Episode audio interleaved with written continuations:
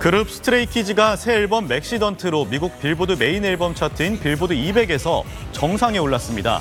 전작 오디너리에 이어 불과 6달 만에 다시 한번 빌보드 200의 정상을 찍은 겁니다.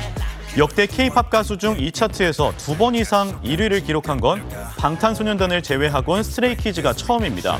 이들의 새 앨범 맥시던트는 최대를 뜻하는 맥시멈과 사건을 뜻하는 인시던트를 합친 단어로 사랑을 예고 없이 닥친 대형 사건으로 표현한 앨범입니다. 미국에서 11만 7천 장이 팔렸는데요.